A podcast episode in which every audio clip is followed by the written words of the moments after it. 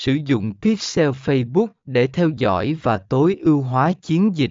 Phần 26B tuân thủ các quy định về bảo mật dữ liệu sử dụng SSL, đảm bảo rằng trang web của bạn sử dụng kết nối SSL an toàn để mã hóa thông tin giữa máy tính của người dùng và máy chủ của bạn.